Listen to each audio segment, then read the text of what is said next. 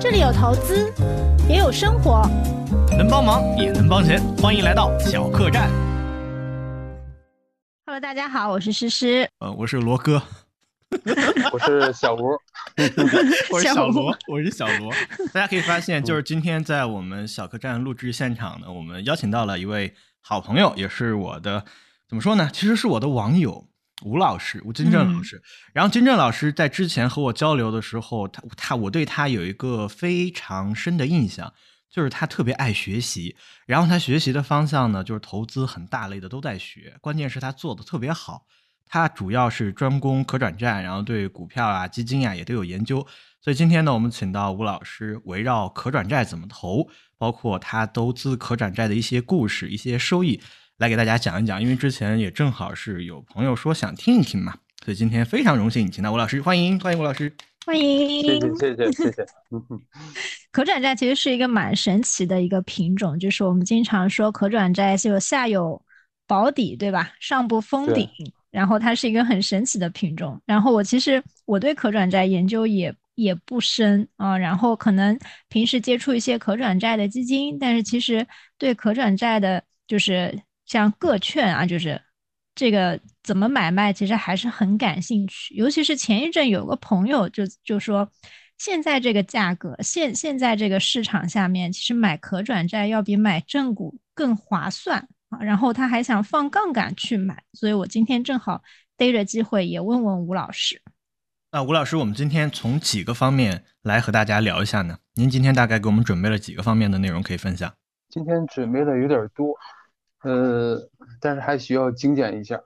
嗯，我跟你说，诗诗，你嗯看到吴老师那个文档了哈，他今天写了好多嗯内容。我为什么说强烈要求让吴老师来？我这点这个事情我必须要分享给所有的听众朋友。吴老师有一个群，哎，他这个群专门讨论投资的，我在里面，但是呢，我是潜水的身份在里面，因为他天天在里面讨论他赚钱了，你知道吗？用我们这研究员的一句话来说，就是求求你做个人吧，今年的这个市场，所以我就觉得一定要把他薅过来，必须给我讲讲你这个赚钱的真方法。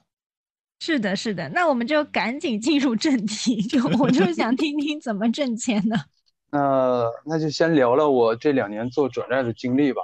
我也算是见证了转债这两年的发展过程，但是也错过了它的黄金时代，因为因为这两年那些高手年化基本都能达到百分之三十吧，比如说二二一年高手的是百分之四十多，然后我才赚百分之二十多，当时我还特别高兴，感觉赚钱很容易。结果前两天有个群友说二一年都赚百分之四十，哎呦，当时我就不敢说话了，特别上火。我们没赚钱的，现在也不敢说话。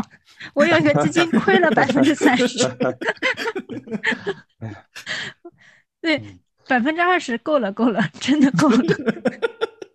然后前段时间大家对于可转债有一个说法，就是说它是不可能三角给打破了。第一个呢，它是流动性啊，然后在二级市场上可以买卖；第二个就是它有收益，跟随正股而波动；第三个就是下有保底，安全性。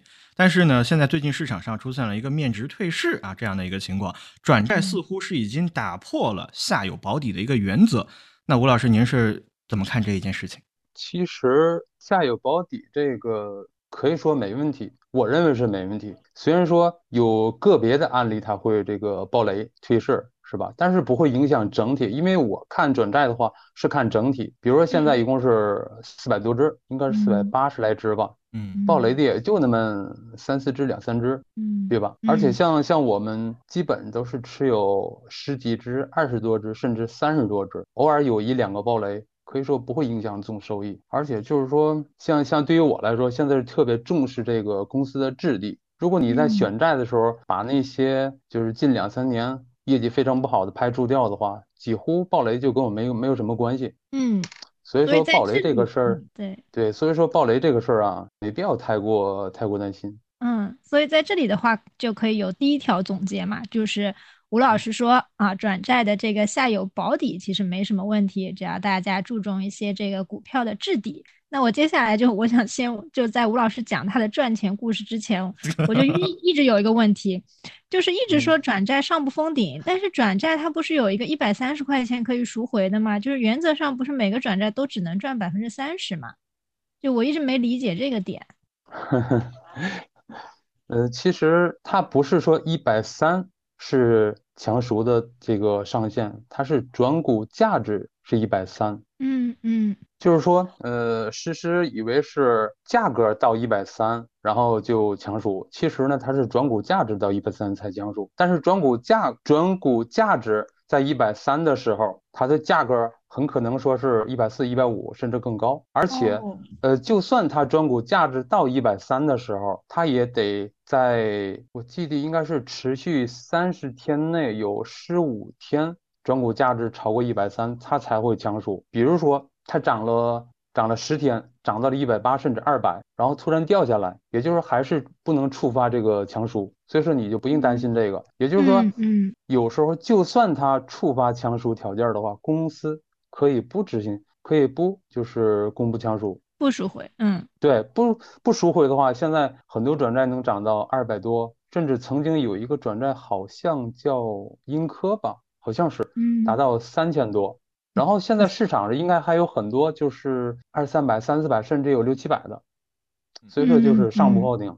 呃，如果嗯说公司不强赎的话，可以说是上不封顶，只要股股嗯票涨，转债可以随便涨。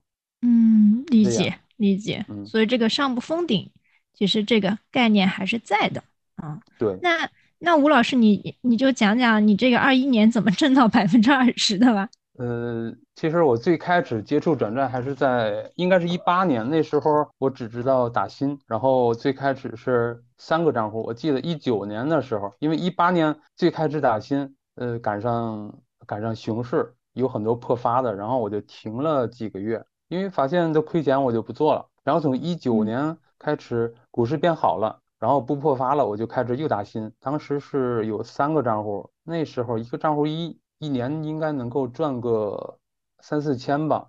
然后发现嗯 这生意可以做。然后在二一年，我就是发动家里面全部开户，最多开到十八个账户，就我自己一个人十八个账户。然后那一年每个月都中好多。然后我发愁去找这个钱去缴款，因为你你中中签以后必须必须去那个入金。那年应该是两千年的时候，两千年的时候，一个账户一年能够赚三千来块钱。然后嗯最奇葩的一个人就是我们朋友，我们同学他有个朋友，当时是开了得有二三百个账户，然后投资了大概得有可能得有二百多万，然后他雇了一个人给他每天就是打新打新。嗯然后就是申购、交款，然后上市就卖。按那么算的话，一百个账户，一个账户一年赚三千，一百个账户您算多少钱？当时他开了得有二百多个账户，但是当时现在想起来后悔，当时应该也开一百多个的，当时就跟捡钱一样。然后到了二一年，到了二一年的时候，打新的人数特别多，因为最开始的时候好像是得有，也就是一百来万人打新，到二一年的时候大概得有一千万人。然后打新的中签率非常低，我感觉应该是不能持续下去，因为这种特别简单的捡钱的机会，它不可能持续下去，对吧？然后我发现嗯不行，那就得就得开开辟新的道路吧。然后我们同学说有一种方法叫做摊大饼，就是做转债。然后他说有个人叫做饕餮海，就是海哥。然后我就开始在公众号上搜搜一些这些大 V，然后跟着他们去抄作业。嗯，二一年的时候，我基本上基础知识不懂，只是跟他们抄作业。那时候买就是一百一十左右，一百二以下，买完以后赚四五个点就跑，然后止盈回来再再买一百，就是一百二以下的。有时候基本都是同一只转债，买完止盈，跌下来再买，然后再止盈。就是那半年多吧，大概是二一年的七月份开始，那半年多，你半年多赚了百分之二十，不是一年。嗯嗯，所以也是一个很简单的策略，就是一百二以下买，嗯，然后它涨上去了，然后就卖，这样做波段。那你怎么选？比如说四百多个票，你怎么选票呢？其实这个方法也只是在二一年的时候好使，二一年初的时候，因为那个时候那时候所有的转债都低估，都严重低估。哦那时候就是说哦你可以什么都不懂，当时我不懂什么叫溢价率，不懂什么叫强赎，什么叫回收，什么都不懂，下修也不懂。然后我们同学说你这样不行，必须得学习基础知识。我说学那有什么用？我什么都不懂，照样赚钱。然后然后发现那些前辈那些大 V。说什么我都不懂，他们只要说专业的东西我都不懂，不行。然后我在大概是八月份八月底，我就开始买了一本饕餮海、定风波还有优美合著的一本书，叫做《攻守》。如果说大家想学，就是系统的学习转债的话，我建议买这本书。然后以前以前也有一本书，就是非常经典的，叫《可转债魔法书》。那本书也可以看，但是里边很多策略已经已经过时了，因为他写那本书的时候还是很早以前。但是现在转债转债的市场变化非常多，很多策略都已经失效了，又很多策略也都改进了很多。然后从二一年的八月九月我就开始读这本书，然后读了两三遍，完了我的我的策略就开始进化，因为最开始的时候。我只敢买那些，我只看价格，一百二以下买，然后涨了就卖。慢慢的，我发现很多转债，我买完以后赚两三个点卖了，然后它就涨到一百三、一百四、一百五，甚至更多。我发现格局太小。嗯，到了到了二二二年吧，二二年初的时候，我买入的价格就提高到了一百三，然后卖出价格也提高到了一百四、一百五。以前的时候基本是。一百二以下一一百二以下买到一百三卖光，然后到二二年的年初就是一百三我都敢买，然后到一百五基本都卖光了。呃，但是我发现收益率还是比别人低。然后在二二年初的时候，我就进了优美，就是攻守那个作者优美优美的一个理财群，然后跟那么多高手去学习他们的先进的投资理念。然后我就发现，以前的很多方法都是错的。您稍等，稍等，我看一下这个，看一下我这稿，我忘了。我来讲，好，刚好老师有点紧张，我把中间的空 给补一下。就是那本书叫《攻守》，叫呃，吴老师也推荐我看了。我当时看这本书之后，看了前几章，它会有一个引言，然后还会有一个可转债的基础知识介绍，然后再到交易的细则，最后是策略，大概是分了这么四个方面。那小罗看了这一本书，尤其是前几章之后，我对这个可转债有一个非常深的印象，就是那个优美老师他的文笔写的很好啊，他写了一个概念，大家可以听一下，就是做投资，就像格雷厄姆说的捡烟蒂法的投资。那这个投资有一个重要的关键点，就是保住本金的同时再去赚钱。他就觉得这个可转债是非常适合普通人的，因为可转债它有债性嘛，然后还有股性。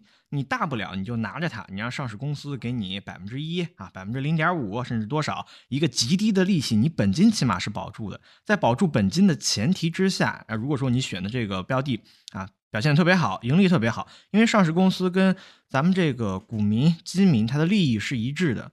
他都把这个转债发出来了，借到兜里的钱是吧？凭本事借的，当然凭本事不还了。那我当然是不希望把这个转债给相赎的。如果说大家对感兴趣的话，对于一些细则也可以去看一下。那刚刚在上述的时候，呃，我们针对可转债的一个流动性，还有这样的一个下有保底，还有一个收益。我们讲了保底，吴老师认为现在这样的一个面值退市，它是一个少数，那还是值得做的。第二个就是一个高收益，它是呃有自己的方法可以去做一些策略。那我们就针着这个，我们再来聊一下。吴老师，您找到了吗？稿子？嗯，然后我就接着那个罗老师说吧。然后刚才罗老师说，小罗，啊，对，行行，小罗同学 啊，嗯嗯嗯，小小小罗说的这个刚才那个理念是挺对的，也是就是。保守投资者的一些策一些策略吧，但是现在，嗯，高手的话都不是那样想，嗯，就是说，呃，很多人小白小白他会去想，我先保证保本儿，然后安全，回撤有限。其实高手都是想在最短的时间内止盈，也就是尽量提高交易的频率。嗯嗯，呃，这个下面再再再再详细说吧，因为下面还有一一节专门说这个策略的事儿。然后，哎，具体这个什么是可转债，咱就没必要介绍了吧，因为大家都会知道吧。还是介绍介绍，还是介绍介绍。就是你笑的好憨厚，是不是？你刚笑的老憨厚了。嗯，转债可转债，它就是可以转换成。股票的债券，它是股票和债券的结合体。拆开来看的话呢，它不如存债的利息高，对吧？嗯，它不如股票上涨的空间大。虽然是刚，虽然刚才我说它是上不封顶，但是毕竟它早晚会强赎，对吧？嗯，呃，转债按理说它是肯定不如股票涨得更多，但是呢，虽然说它利息不如纯债高，然后上涨空间不不如股票大，但是结合到一起的话，那就是无敌了。它真是进可攻退可守，而且刚才我也说了，下有保底儿。针对于转债整体市场来说，它就是下有保底儿，因为我已经排除了呃暴雷的转债，而且现在我选的话，基本能就基本不会踩雷。转债的优缺点。就是先先讲它的优点吧，优点是涨跌不对称，然后它是高波动，还可以轮动，交易成本低。缺点的话，说实话没啥缺点。然后 咱们先说，确实是，呃，你让我想到了一个故事，就是前几天我去我一个非常好的一个客户家里面，啊，他问我了一个问题，就最近今年市场很差嘛，呃，诗诗，我我想问一下，你有没有被问到这样的一个问题啊？你应该也会啊，我先盲猜啊，就是他问我，他说小罗。哎，你们干金融的都是特别看好市场的吗？为什么我问所有的人，你们都特别看好今年的金融市场？然后，然后我把我的这个交易软件给他看，我说我特别看好。现在从估值、从情绪、从周期，我给他叭叭叭叭叭，然后你看我这个钱都在上面。然后他就，他就用那种特别无奈的眼神看着我，就是仿佛他问所有的金融从业者都是特别看好市场的。然后刚刚就是大家就在干这一行的时候，就是无限的看好。然后刚刚 刚刚吴老师对，刚刚吴老师说转债的缺点是什么？好像没没有缺点。你有被这样问过吗？诗诗？那我们可能自己给自己洗脑了吧？我我真的现在很看好，我真的很看好的。但我们投那我们那个播客节目还是要注重一对合一定合规性，对吧？但是我真的觉得现在大家 都绝望嘞，就绝望的时候，行情就行情就会萌芽嘛。对，聊回到可转债这一块儿，就是刚才吴老师其实也讲了挺多，吴老师不用特别。紧张 就咱们就不用看稿子，吴老师，我们这就是闲聊节目，而且你也能看出来，我们长得就这么不正经，也不是什么正经节目。是是是你不正经，我长得挺正经的。对我们可能就轻松一点，因为这样大家听起来也会更轻松一些嘛。然后刚才其实其实呃，吴老师给大家讲了，就是说他自己的呃，首先从转债打新开始啊，两千年的时候一百多万人，然后到两千零。二零二一年的时候，一千多万人，然后就逐渐放弃了这个转债打新的，然后开始找转债来买，就但是呢是摊大饼这种，就是分散投资嘛。然后一开始就是从非常简单的一百二以下买，然后涨了就卖啊，然后后来进进入了咱这个高手高手群啊。然后刚才您其实讲到说啊，就是高手其实要注重。这个交易的一个频率嘛，其实我刚才听到这里，我还是挺好奇的，因为其实像比如说小白啊，如果大家去买转债的话，可能我觉得，我觉得小白刚上手，不管是股票也好，转债也好，都喜欢低买高卖，就是就是低就是。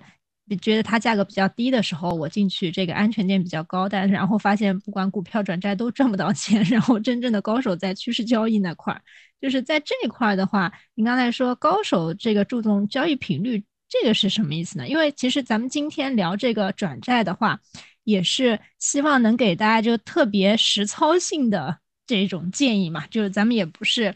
像教科书一样，就是咱们介绍转债嘛，大家肯定是希望听到一些啊，就是马上能 落地的，比如说我我明天就可以开户去操作的这样的建议。呃，这样最好最轻松。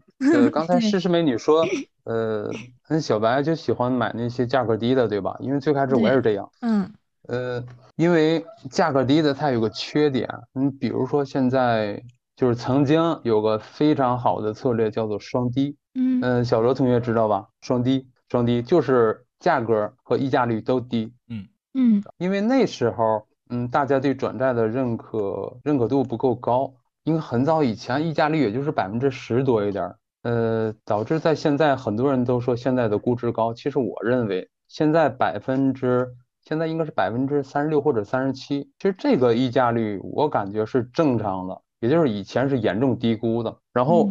以前买那些双低的，它是收益非常高，但是现在因为大家对转债都非常认可，以后好的转债价格越来越高，然后差的转债价格越来越低。比如现，比如说现在双双低，如果你按排名看的话，前几名基本都是基建、衣服、环保、说都是那些传统的行业，然后没有什么想象空间，没有什么成长性，所以说它价格低还没有溢价。而那些比如说一百二十三或者一百三四，溢价率还能到百分之四五十。比如说我特别喜欢的一只转债叫华亚智能，它是做半导体设备的，然后它应该是将近一百三十三左右的价格，就是现在它的溢价率百分之七十四，也就是说按按大部分人大部分人看说这个不值得买，因为溢价率太高。但是我感觉啊，就是因为半导体它现在库存马上要触底了，然后。大家也非常看好它，而且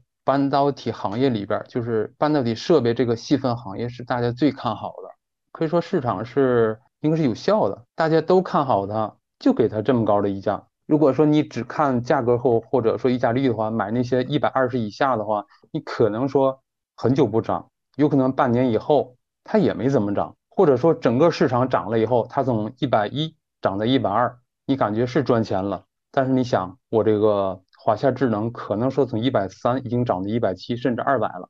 所以说你你他以为价格买的便宜，对，是便宜，回撤空间是小，但你不赚钱呀。嗯，可能我已经赚了百分之三四十，三四十已经止盈了，你还赚百分之五六，有什么意思，对吧？因为我们进场是我们进来是要赚钱的，而不是说保本了，对吧？所以说现在，所以说我就是从。去年从二二年开，二二年上半年开始，我的投资策略就是变化了很多很多。以前我就喜欢低价的，现在嗯，我就讨厌低价的。只要是一百二以下的，我看我就不看。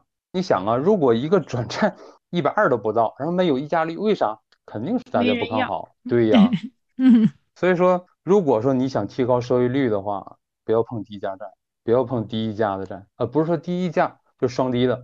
呃，虽然说我的收益确实不怎么样，但是这几天就是我在那个很多群里边，我就有两个群都是特别就是高手群，嗯，很多人都说呃跑不赢这个指数，跑不赢基思路等权，但是这两天我可以说是严重跑赢这个基思路等权，然后一会儿哎第四项就是跑就是看这个转债的业绩，哎等一会儿再讲，嗯嗯。嗯。我想问一个问题，对对对，我们就顺着这个讲。呃，吴老师，我刚刚听你讲之后，我想问一个问题，就是你有讲到说，如果你想收益高，就不要碰低价债。其实我我我刚开始还设想的就是说，这个转债它可能就是因为它下有保底，我们买的越低，我们的安全边际越强啊。包括你你说你之前也是这样的一个策略，后来进化了，呃，但是现在喜欢高价债，但是我特别想问你，这个高价债赚的是什么样的一个钱？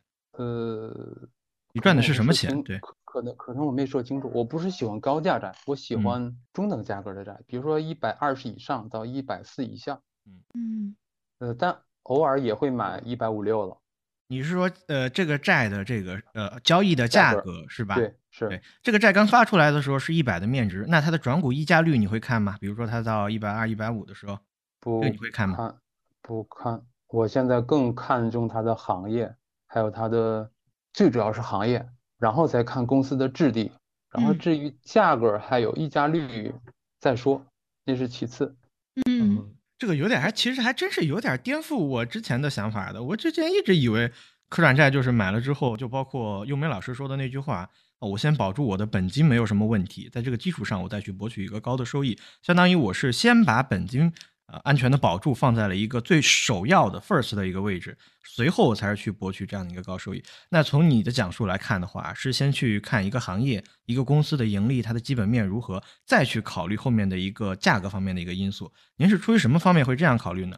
实话实说，这个我我我可能跟我以前的认识确实是出入还挺大的啊。对，因为因为优美她是她可以说是财务自由，因为她老公。应该是互联网大厂上班的，他不缺钱，然后他自己的资金据说也是千万身家，对他来说多赚点少赚点无所谓，然后他就是求个安稳，然后波动小一点，多赚少赚无所谓，但对于我们来说，就想证明自己，然后也顺便多赚点钱，嗯，然后其实做转债不应该担心回撤，嗯，做转债就是要要要考虑进攻，因为转债本身它。它就有，就是托底是转债本身就具有的特性，你需要考虑的是动量还有爆发力。嗯，这个观点我很认可，就是刚才吴老师讲的，其实我觉得就和我觉得和普通人就是买股票的历程，我觉得就又或者跟我买股票的历程是比较像的。我一开始是一个坚定的低估值、低估值策略投资者，就是我比较保守，就女女女孩子嘛，相对来说就是喜欢买便宜一点的。然后呢，后面就听说了一句话，叫看估值都是苦命人。因为你这个就是看估值，你就涨不起来嘛。就像吴老师说的，就其实呃，转债和正股其实都类似了，就是你涨不起来的地方，它可能会一直涨不起来，并不会因为它便宜，然后它就涨涨起来。如果如果因为它便宜，它就能涨起来，那它就不会便宜了嘛。就是这有点绕口令。然后现后来呢，后来呢，我就有点有点又走极端，就是我就是。变成趋势投资者，就嗯，看个芯片就是嘛？你给大家讲一讲对 趋势。我就喜欢追追高，就是 开始追，有有的时候开始追涨停板，比如说它涨到百分之十，我追进去，我博它涨百分之二十 做了一阵这样的策略，然后最近又亏了好多钱，所以。我最近没，我最近没有操，没有怎么操作，我在反思我的这个投资策略啊。我觉得这个是有点像的，就是可能一开始去看估值，然后发现赚不到钱，咱们要赚多一点钱，咱们就开始做趋势。但是吴老师，我有一个问题啊，就是如果你看得懂这个行业的话，为什么不去买这个股票呢？嗯，稍等，现在有两个问题。第一个问题，刚才您说的就是您做。做基金或者做股票，然后追涨停板，这个是纯韭菜的行为。嗯，不好意思，别别别生气啊。嗯，不生气，不生气。我是买股票是这样，但不代表我买买基金的。我买基金是另外一套策略。对，一一个道理，一个道理。其实做我做转债的话，嗯，我也是左侧交易的思路。嗯，我我我，比如说我选转债。我第一看它的行业，第二看它公司治理，第三就是看它的呃波动率，就是这个就是要高波动。比如说最高涨到过二百，最低跌到过一百二，然后这个就有空间可以可以赚。然后它非常活跃，比如说每个月都脉冲一次，比如这个月涨百分之十，下个月涨百分之二十，完了过过一个月又涨百分之十几，这就有意思了。因为做转债赚的钱就是波动的钱，它没有什么价值投资。就不可能说我我我我长期持有，看它估值低了然后买，估值高了卖，这个就就没意思了。刚才我不说了吗？就是提高交易的频率，交易频率就肯定要求它高波动，然后高特别活跃才能赚钱。然后然后也就是说，比如说嗯上个月，比如说有个叫英联，曾经多次涨到过二百多，然后最近呢它跌，比如说前前几个月吧，跌到了一百四。然后我就买，分批买，分批买，一直跌到了一百三，然后前两天突然之间又涨到一百四，然后我就出了几手。也就是说，买高波动的债，跌下来再买，只要是涨我就卖，我还是越跌越买，越涨越卖。我不可能说看它涨起来再追，因为我也不知道它是不是追进去马上跌，因为我我没有短线能力。虽然说有很多高手做短线、做日内交易，收益非常高，但是我非常笨，我没有那个能力，我只能做左侧交易，而且非常安全。而且刚才，呃，小罗也说了，嗯，他说买低价的，然后回撤小。其实，比如说英联这种，它是规模很小，然后还有锂电池的概念。比如说一百四买，它可能跌，不是可能，已经跌到一百三了。但是我分批买的，分批买的，基本上这种好转债就是有概念的，规模小的，它跌到一百三基本就是底了。如果能跌到一百二十五的话，这可能性很小。而且就算它跌到一百二十五，你就重仓就行了，因为这些公司这治理没啥问题儿，然后概念还一直在，哎，没准啥时候或者说很短时间内它就会暴涨。所以说买转债，哎，对了，就刚才又说到那个诗诗美女说这个了，就是说我看公司治理，我再看得懂，我研究的也比那些真正的就是说会调研的人，那些就是研究员研究是不不如他们研究的深。我只能说看一下它的业绩怎么样，在行业里面的地位怎么样，然后它的营收、利润还有现金短债比、现金流好不好。但是这个你就算就算你看对了，这公司确实不错，但是它有可能腰斩或者再腰斩。但是转债的话呢，比如说刚才我说那英联一百四买的，跌到一百二十五已经是极限了，因为喜欢它的人很多，它跌到一百三的话就是极限了。哪怕它溢价率再高再高，比如说转债，比如说正股它跌了百分之五十，这个 英联的转债可能只跌到一百三。比如说那个华亚，我说特我特别现在我第一重仓的那个华亚智能半导体设备那公司，它的正股从前两个月的七十五，现在跌到了五十五十出头，也就是跌到跌了百分之三十差不多，对吧？但是转债只从只从一百四跌到了一百三，才跌了多少？还不到百分之十。然后我现在已经买成第一重仓百分之十三多一点，然后浮亏两个点，只要一个一个涨幅。因为对于这种转债来说，它正股一天涨百分之是很正常。虽然说它百分之七十多的溢价率，但是正股只要涨百分之十，转债也能涨百分之七八。也就是说，虽然说我我买成重仓了，然后也从一百四四十多跌到了一百三，但是我的浮亏只有两个点或者两两三个点，只要涨一次，我直接就赚钱了。所以说，转债的优点就是下有底，跌的少。嗯，所以说以以后还是别买股票了。因为，因为我我跟你说，真正涨的时候，转债比就是比正股涨的一点儿不少，甚至更多。比如说有的时候股票能涨百分之十，转债直接涨百分之二十。嗯嗯，对。所以说还是拥抱转债吧。好的，好的。所以其实刚才我我的那个问题就是吴老师也回答了嘛。其实，在转债这边的话，相对来说就是基本面就是一个辅助，就是就是你要保证它。不暴雷，然后业绩还可以，然后其实还是根据说这个价格的区间，还有它的高波动性来判断这个买卖点，是吴老师的这个策略嘛？对对对。然后其实现在我我选这些这些我重仓的这些公司，基本都是那些我我就是在在那叫知识财富上看一下它的 ROE 得比同行要好，然后它的营收、它的利润。还有它的就是现金流都要比同行要好，我就喜欢选这些。虽然说应该不是龙头，因为这些转债的正股都是小公司，它很少是龙头。但是你要保证它比同行要强很多，就是说它比同行强的话，第一它抗跌，第二它涨得也也也也更好。比如说去年的时候，去年年底，然后我们都看好嗯芯片。然后有两个芯片设计的公司，一个叫做新海，一个叫叫做富汉。然后当时我选的时候，那时候我还没看正股，那时候还没有重视这个公司的治理。新海的溢价还有价格都比富汉的要低，我一看那就选这个呗，就是有点类似以前的双低。但是发现新海不涨，甚至在跌，而富汉在涨。我一看富汉的业绩利润。都要比新海强很多，然后我就发现，对，以后要放弃价格还有溢价率的概念，要重视公司的业绩。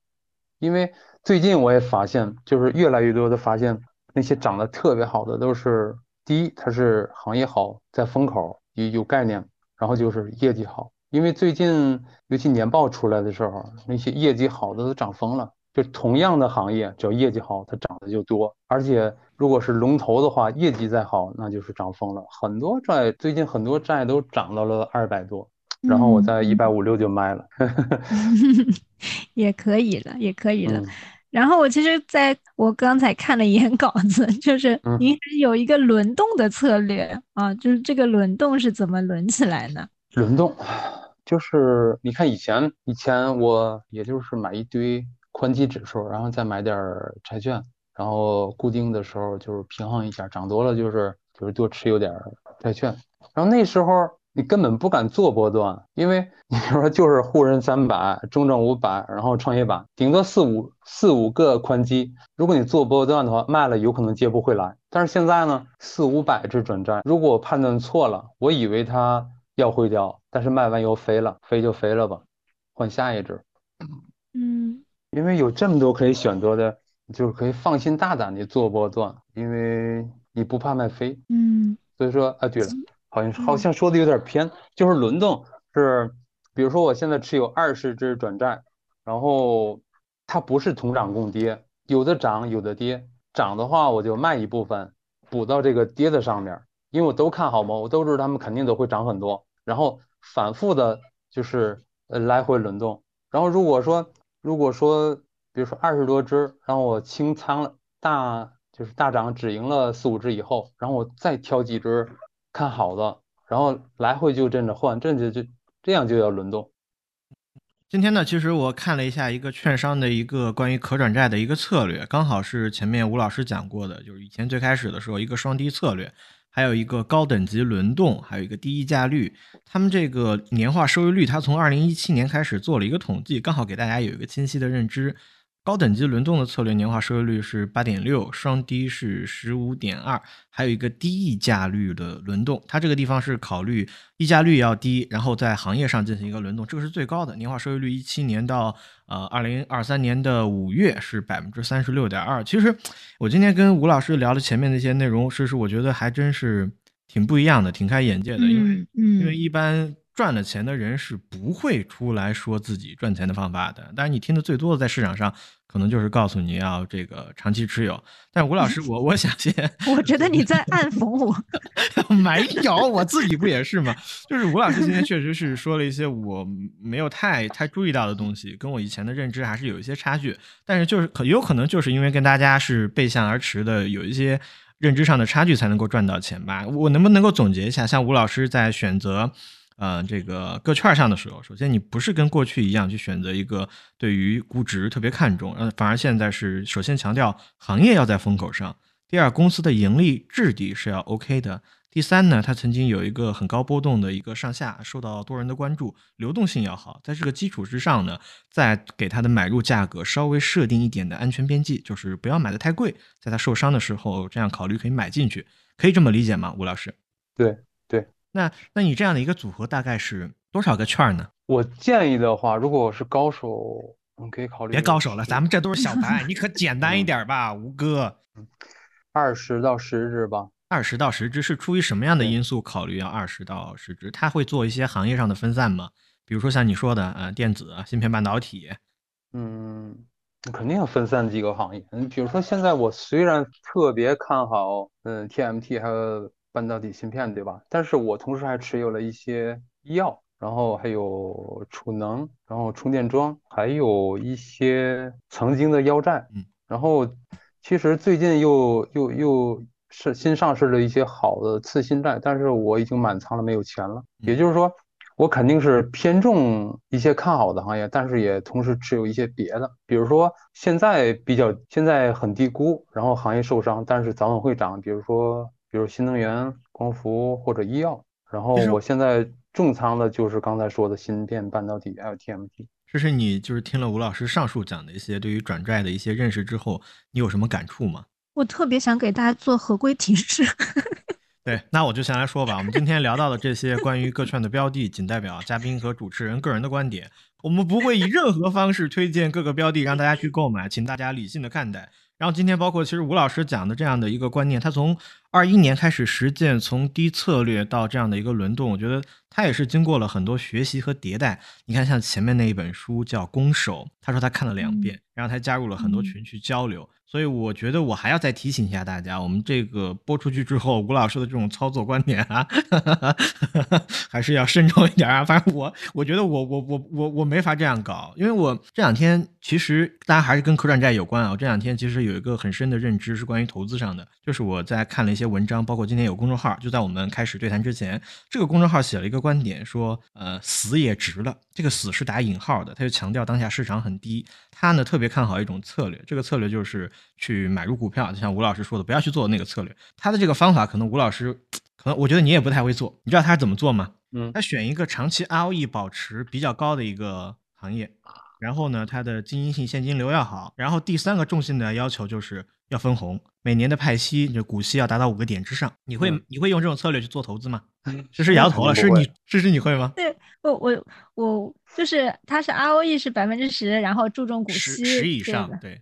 对，三个三个，我再强调一下，就是公司，比如说连续六年啊，这个 ROE 要在十以上，经营性现金流要为正，并甚至要好，净现比要好看。然后第三个比较重点的就是你必须要把红利派发给股东，股东必须要拿到钱。嗯，你会用这种策略去做投资吗？试试下来，然后吴老师最近对最近我是开始研究，我真的开始研究这个。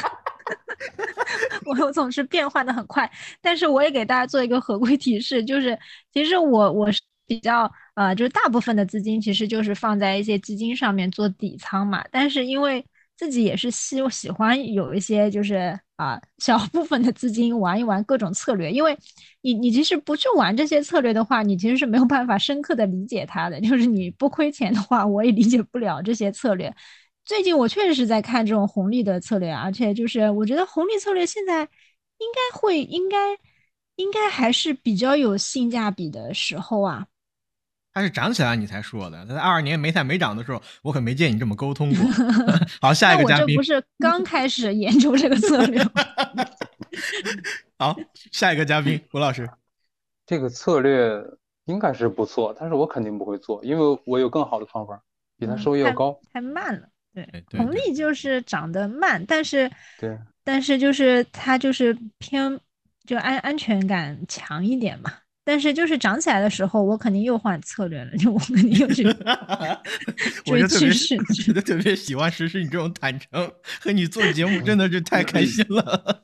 其其实对，但是 嗯，其实有一个方法最省心，就是嗯呃买股指期货，长期吃贴水，只要贴水有，咱就长期持有。这个最笨的方法，但是收益能够长期跑赢指数。嗯嗯，我觉得今天请吴老师过来，就是，呃，我觉得还是很很独特的一期播客，因为我觉得我们之前和小，不管我和小罗讲也好，或者说，哎，咱们请上次请珊珊过来也好，就是我们还是基金行业里面就那套，就是讲的有点太多了，就是他就不落地。然后这次吴老师呢，就是当然小罗刚才已经合规提示过了，但是我觉得再再提示一遍也行，特特别真特别真诚，就是。把自己的仓位啊、票啊都都说出来，但是我觉得咱们还是就是主要是学，就是我其实真的是学习到了一些就是转债的真的技巧，因为其实我之前的就思路其实和小罗是一样的，就最多我觉得说，哎，如果牛市初期的话，可能就转债它会涨得更高一点，就我会有有这个印象，然后呢，就是所以你在熊市的。熊熊市的，就是比如说大家深度熊市的时候，你可以你是可以去买一些转债或者说转债的基金，所以我们就是希望能讲一期可转债嘛。那今今天其实我确实就是学到了很多实操的方法，就是首先我觉得比较颠覆我的就是，嗯，吴老师他其实是有很简单的看价格的方法，就是一百二到 一百四，就我记得特别清楚。然后，嗯，这个转债要偏高波动一些的。啊，因为高波动的话，就是就转债，你只要保先保证它不怎么会爆雷啊，然后呢，你就通过这种波段的方法来进行操作啊，我觉得就特别怎么说呢，特别民间，特别接地气啊，所以我觉得还挺挺特别的啊。我我再告诉你一个最简单的方法，嗯，呃，有一种功能叫做网格交易，就是有很多券商它有智能条件单。它就是买完以后跌了自动买，涨起来自动卖，你可以好几个月都不看一下，不看一眼，它自动就是呃涨涨跌跌，它就是呃一会儿买一会儿卖，有时候一天能够交易好几笔，嗯，你根本不用看它。如果说嗯呃我用的最好用的一个就是券商的条单是华宝证券，华宝证券。对，第二次出现，第二次出现，第二次出现了。我准备要去问 问华宝证券的人收钱。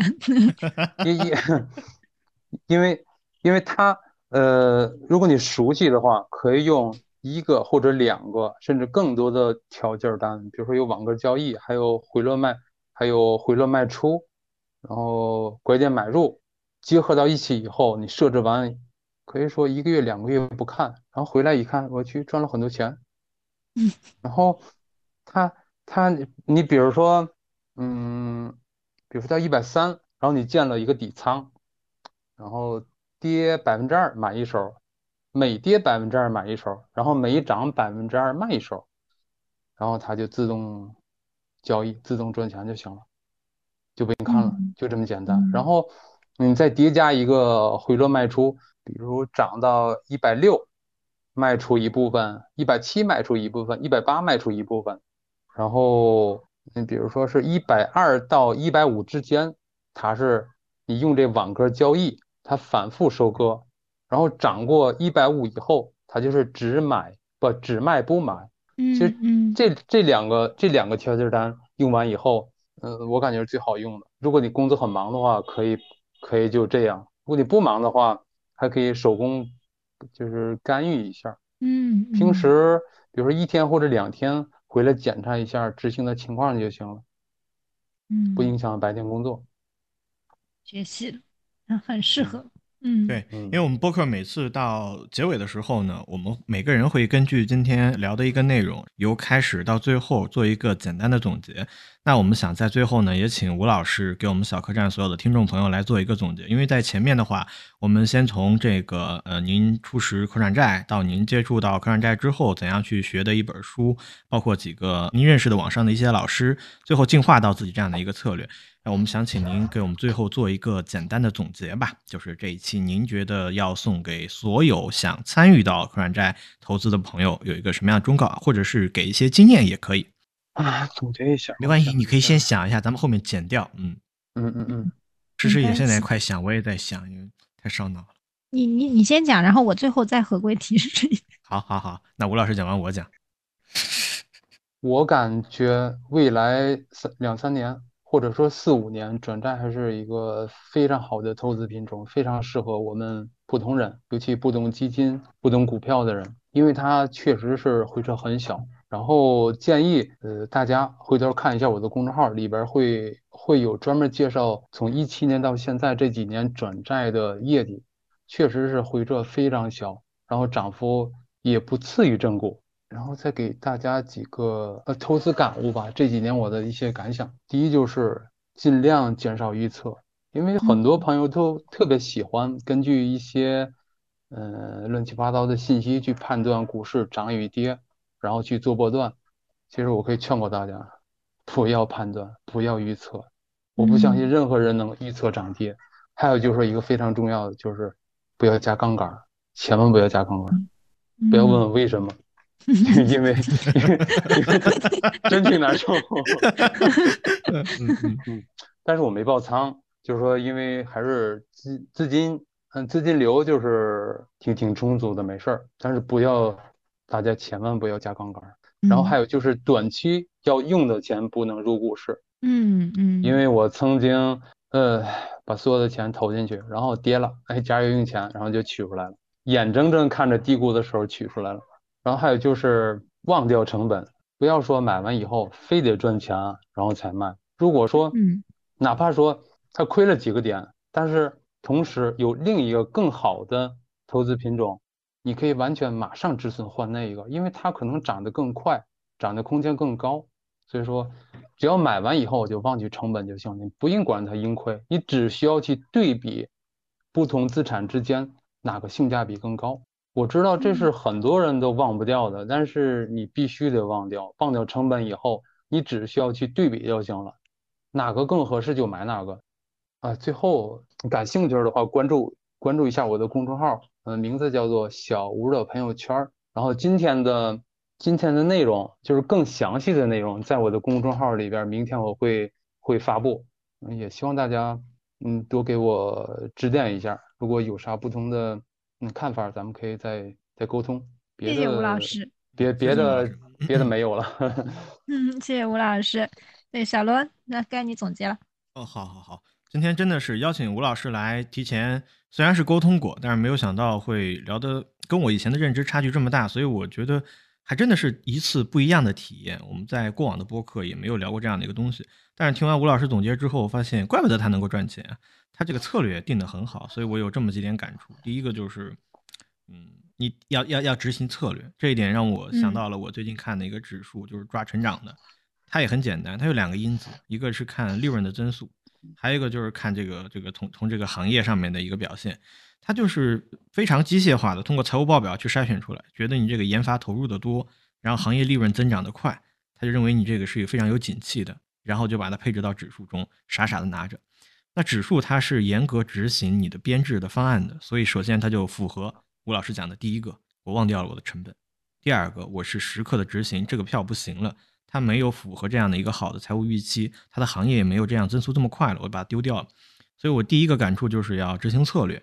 第二个感触其实，和可转债没有什么关系，但是我觉得和投资有很大的关系。就是每一个人的投资方法，你跟他聊完之后，真的是有点那种差不多就知道大概是一个什么样的人。